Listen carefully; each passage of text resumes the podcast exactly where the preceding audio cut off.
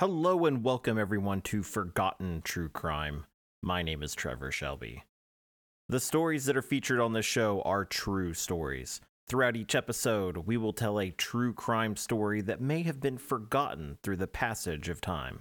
The narrative of each story comes from the extensive research through police reports, trial notes, appeals, personal accounts, news reports, and much, much more. This is a labor of love that I want to share with the world. I am currently a one man operation.